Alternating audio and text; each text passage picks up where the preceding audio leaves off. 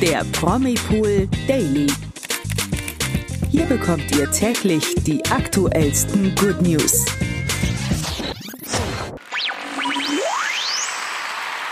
Hallo zu einer neuen Folge unseres Promipool Daily Podcasts. Heute wieder mit mir, Toni. Und mit mir, Imke.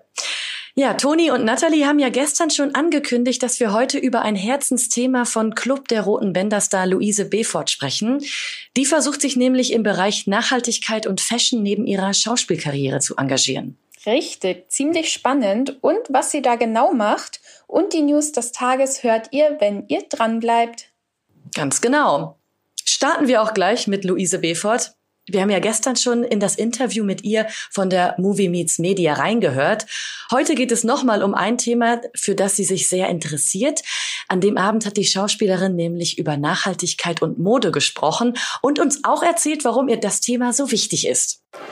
Das ist auf jeden Fall super wichtig, dass darüber gesprochen wird und ich freue mich total heute Abend hier zu sein, weil wir können alle, alle können wir einen Schritt dahin tun und einfach uns fragen, ähm, die Produkte, die wir konsumieren, wo werden die eigentlich hergestellt, wie werden die hergestellt. Ähm, und gerade weil wir hier heute Abend auch über Mode gesprochen haben, einfach zu gucken, okay, was, wie, wie ist eigentlich mein Bezug dazu? Und ähm, es gibt ein ganz tolles Projekt, was ich gerade unterstützt habe. Das heißt Again Guide. Und das ist ein neues Tool für die Stadt Berlin, wo du ähm, durch so einen Fragenkatalog, also durch diesen Guide, äh, gucken kannst. Äh, zum Beispiel, äh, das Innenfutter meiner, meiner, meiner Jacke ist kaputt und dann gibst du das ein ähm, und dann zeigt es dir mögliche Lösungen an, was du damit machen kannst. Also wo du es zum Beispiel reparieren lassen kannst, wo du es recyceln kannst, wo du es vielleicht upcyclen kannst. Und dann kannst du auf der Karte sehen, wo Orte sind, wo du deine Klamotten hinbringen kannst. Und das finde ich einfach unfassbar großartig und das sollten wir einfach alle viel mehr tun. Ja, Wahnsinn. Das ist echt so eine wichtige Einstellung, von Mega. der sich sicherlich noch viele eine Scheibe abschneiden können. Ich werde mir das Projekt auf jeden Fall nochmal genauer angucken. Ja, auf jeden Fall. Ja, Luise hat auch noch verraten, dass wir uns noch auf mehr spannende Projekte mit ihr freuen können. Also äh, gerade so, das habe ich jetzt unterstützt und äh, auf jeden Fall kommen dann noch einige Projekte, über die ich aber jetzt noch nicht so viel sagen kann. Ja, da sind wir doch mal richtig gespannt. Also es war echt noch mal ein schönes Interview mit ihr. Vielen Dank dafür, Luise. Und damit gehen wir auch schon zu den News des Tages über. Wir beginnen mit einer der wohl gerade beliebtesten Netflix-Serien, und zwar Bridgerton. Mhm. Da hat ja die zweite Staffel am 25. März gestartet und die kommt jetzt schon bei den Fans richtig gut an. Neben der Überraschung, dass bereits die dritte und vierte Staffel in Planung ist, wird es außerdem ein Spin-off der Serie geben, bei dem es sich um Königin Charlotte dreht. Das ist ja auch ein super Charakter, Königin Charlotte, finde ich. Also ähm, da bin ich ganz gespannt auf das Spin-off. Ja, ich auch. Jetzt wurde nämlich auch bekannt, wer die Rolle der Monarchin spielen wird. Hast du da irgendwie eine Ahnung oder konntest du dir da wen vorstellen?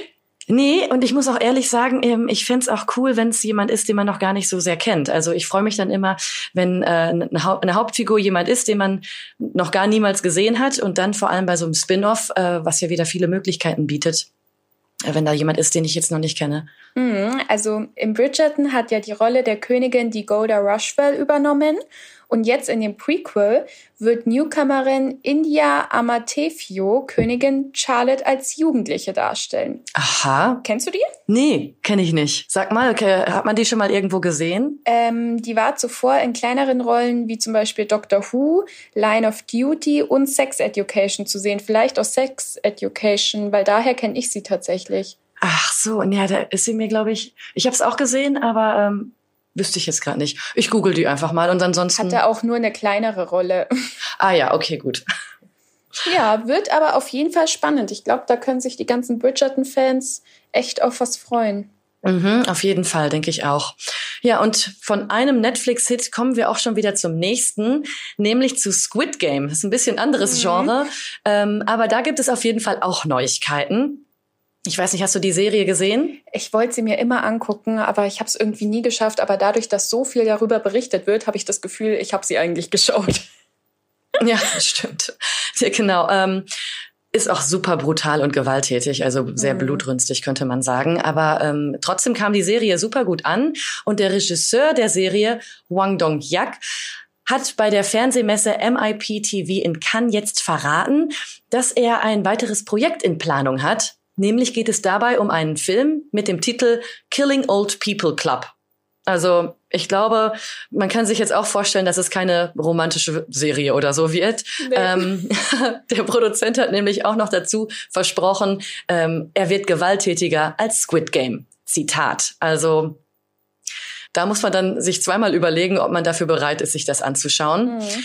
Ja, bis Killing Old People Club aber dann zu sehen sein wird, wird es noch eine Weile dauern. Dafür können sich aber Squid Game Fans auf die zweite Staffel freuen, denn Wong Dong-yak hofft, dass die nämlich bis Ende 2024 auf Netflix gestreamt werden kann. Ja, nicht schlecht. Der hat echt einiges vor. Ja, krass, ne? Also ich bin schon super gespannt auch. Ja, das glaube ich.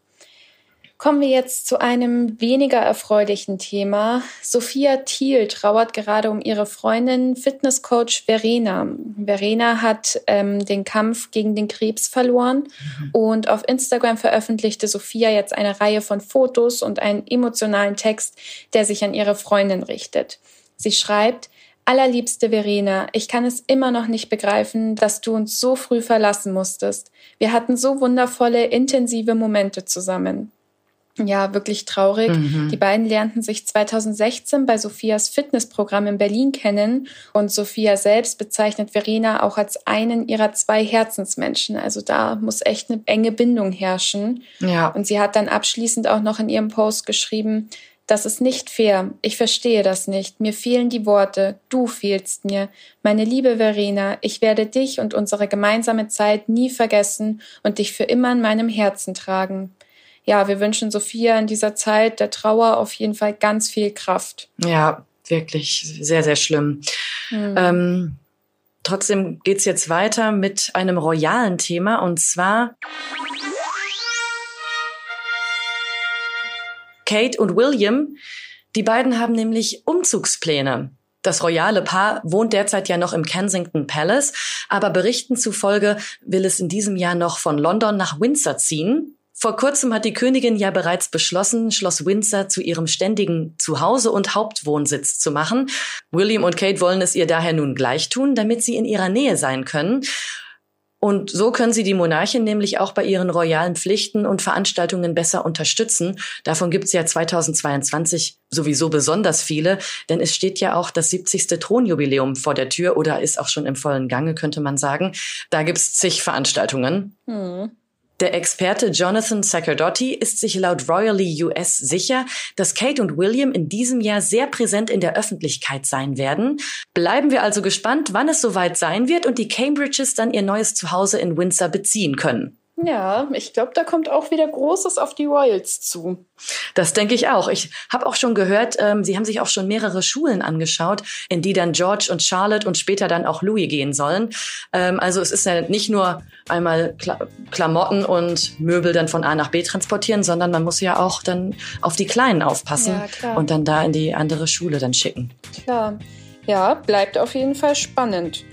Und damit sind wir auch schon am Ende unserer heutigen Podcast-Folge. Es würde uns sehr freuen, wenn ihr unserer Folge einen Like da lasst und auf jeden Fall morgen wieder einschaltet. Genau, uns gibt's morgen wieder um 16 Uhr auf Podimo zu hören. Und falls ihr bis dahin nicht genug bekommen könnt von uns, dann folgt uns doch einfach auf unseren Social-Media-Kanälen, Facebook, Instagram oder auch YouTube. Da habt ihr auch die neuesten Promi-News von uns.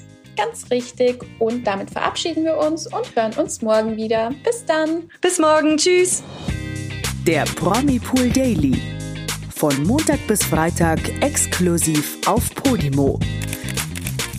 Noch mehr Good News bekommt ihr im Netz auf promipool.de.